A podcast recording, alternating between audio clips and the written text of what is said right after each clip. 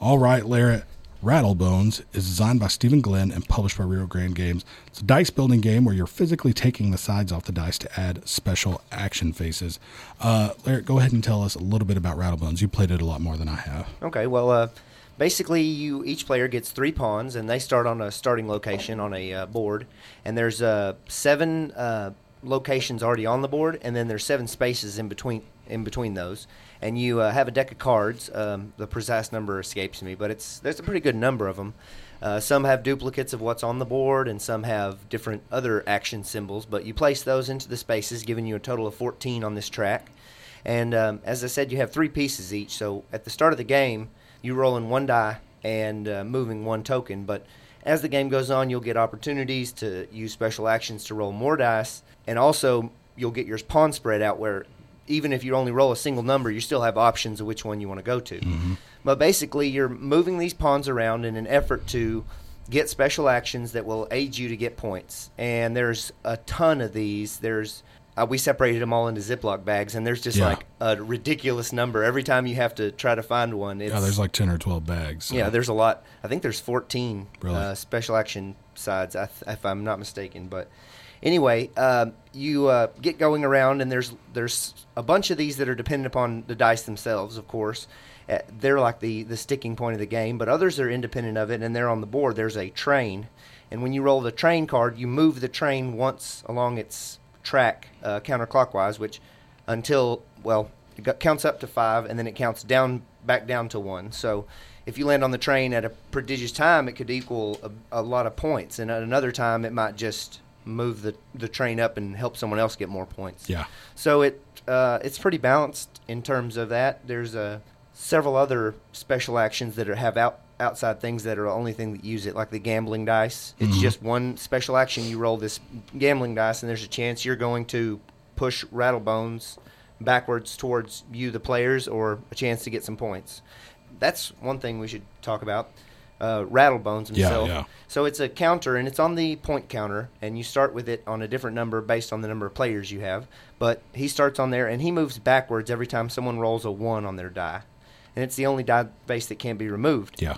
And so if a player occupies the same space or passes Rattlebones, the game's over. So it's kind of this burn every time that Yeah. someone's rolling Rattlebones. And- Countdown clock. yeah, and several other things have um, means of moving Rattlebones backwards. The gambling dice has two faces that are Rattlebones, and everybody has one, at least one die face on every one of their three die that are Rattlebones. So there's always a one in six chance it could come up anytime one's tossing a die. So And you roll it surprisingly often. You really do, Right. Well, you know, I mean, like I think maybe because it's just such a big deal when you roll it. Yeah, and and like I said, I mean, there's always the chance you're rolling that. This whole game is all about the randomness of a dice, but your control over, in a way, what happens. I mean, like we talking about like theorizing getting a dice covered by a certain one where you're guaranteed to get that or rattlebones, you know. But a, fi- a five out of six chance you're going to get whatever you want. Yeah, Uh, yeah. And you can do it. Uh, I did a four. A four side of coins and pretty much just made a coin generating dice Yeah. in a game with the kids. Yeah, and the coins are really cool too because the coins, uh, you pay a coin and you get to roll two dice, or you pay two coins and you get to roll three dice. Mm-hmm. Yes. So, I mean, there's also the re-roll thing where you get to re-roll uh, another dice along with that dice. Yeah, and as long as you cool, haven't rolled it. And There's some really cool actions. And what are some of the other actions? Can you remember? oh yeah, there's a ton. There's one that's just an arrow, and the arrow points to another die face, and it just copies that one. So it's it's probably the weirdest. well, yeah, but it's a good doubler, I think. Yeah. And if, if you wanted to do what we were talking about, making a full coverage, Yeah, that's true. there's a one that's it's just got one, two, three, four in sequential order on the face, and what it is is when you roll that, you score based on your rank in the uh, thing. So if you're playing a four-player game and you're in third, you're going to get more points than if you're tied for 1st Mhm. So it, it kind of could be a tiebreaker. Um, there's the train we already mentioned. There's um, the gambling dice, which we mentioned. There's one that's a stock. Uh, Yeah. You roll that one and you take a stock token. Not and- very thematic though. well, not really. Yeah. I was trying to think of how it could be. Maybe it's some kind of a game, like Yeah. at the carnival. the The game is sort of oddly themed, but it is. The stock market game at the carnival. It's It's kind the game everyone went to the fair for, right? well, I don't know. I'm thinking like Monopoly, but more like a raffle. Like everybody Yeah. draws a property, and then I don't know, some kind of bizarre, Yeah. you know, Shirley Jackson sort of uh-huh. carnival. Because the board kind of has a.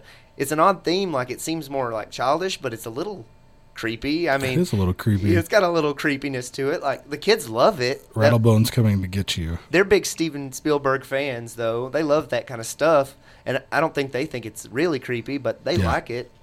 They thought that the little pawns were witches at first, and I Oh, thought they were too. But they're little monkeys with the Yeah. dunce caps, so they they could be mistaken for witches. Yeah, yeah. And uh, then there's the blue stars. Oh, And the blue stars were kind of interesting. It was kind of the hardest one to get. Yeah. Because you get a blue star, and then you have to actually land on the space that lets you get points for that blue star. Yeah.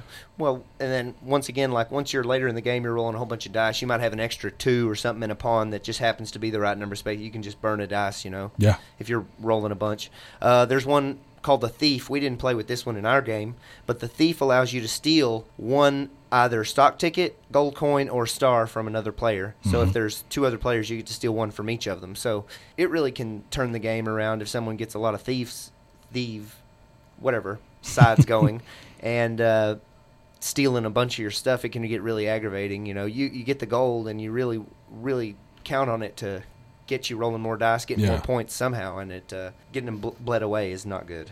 I got to say, man, this was uh, really interesting how much I ended up digging this game. And it's been getting some pretty decent reviews, but I didn't think I was to like it at all. And it was just, I mean, it's not, it's far from a great game. No, yeah, but it's really really fun. It's fun to the point. I mean, I'd like to play it again. yeah, yeah. And there's no, and I don't have to. Like, I'd really like to play that game again. Yeah. Because you think it's gonna be, you think it's gonna be a kids game, but man, there's so many choices, and you can really customize your dice the way you want to customize them. and there's even easy opportunity for expansions. Like I mean, Yeah. they could add a few cards and, Mhm. and new spaces and new new die faces, and boom, you got it. You can even add like a another dice of a different color that maybe has its own special effect. Yeah. There's tons of things they could do with it. Yeah, absolutely. And it just had some really interesting mechanics because I mean, you've got the if it was just the I mean, it, to be a kids game, this game could be oh, it's only the re-roll and it's only the only the things that do something without all the added stuff in it. So Yeah. it gets you money and at the end of the game those are points or something like that. Yeah. But it adds in stuff like the die, the extra die that's in the middle that you roll. What's that called? Oh, the gambling die. the gambling die. So it's also got the coins aren't just to keep; they're to spend to be able to re-roll the dice. Mm-hmm. Yeah. You've got the stars, which come into play later. Yeah. You've got the stock market tickets, which come into play, Mm-hmm.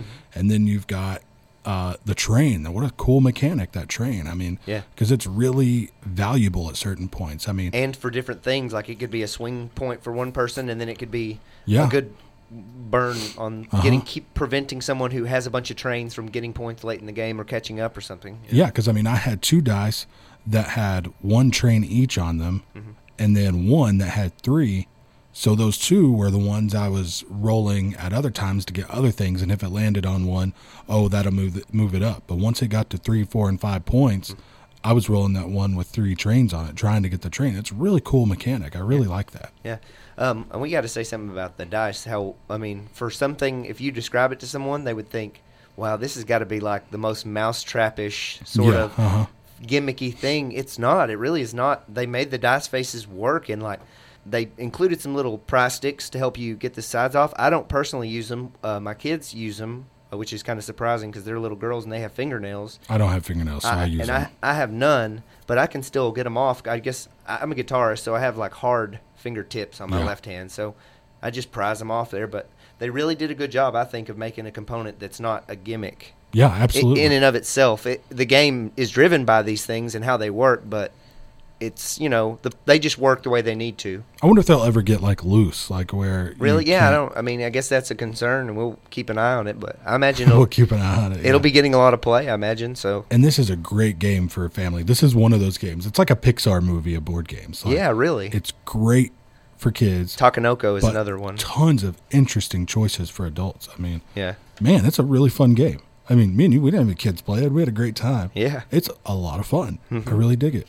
Right? Yeah, it's another one. It's right up there with Takenoko now with the kids. So And like, I mean, the theme could clearly be something else, right? anything. But they're probably trying to grab that family market too. yeah, I don't know. I just it's a fun, fun game. Rattlebones. Strange, And yeah. there is uh, opportunities for expansions. And from Rio Grande Games, it's just one of those games I just didn't think, You know, I thought, uh, and and coming from what we thought about it originally, Yes. When this game was first announced, like a year ago, right when we first started doing the show, like we thought, like, oh, you're going to be taking a die face off, and then it's going to become a D8, and then it's going to become a D12. We thought it was going to be something way more Some crazy, crazy. polygonal. Yeah, yeah. thing. But it ended up being this, and that sort of disappointed us before we played it.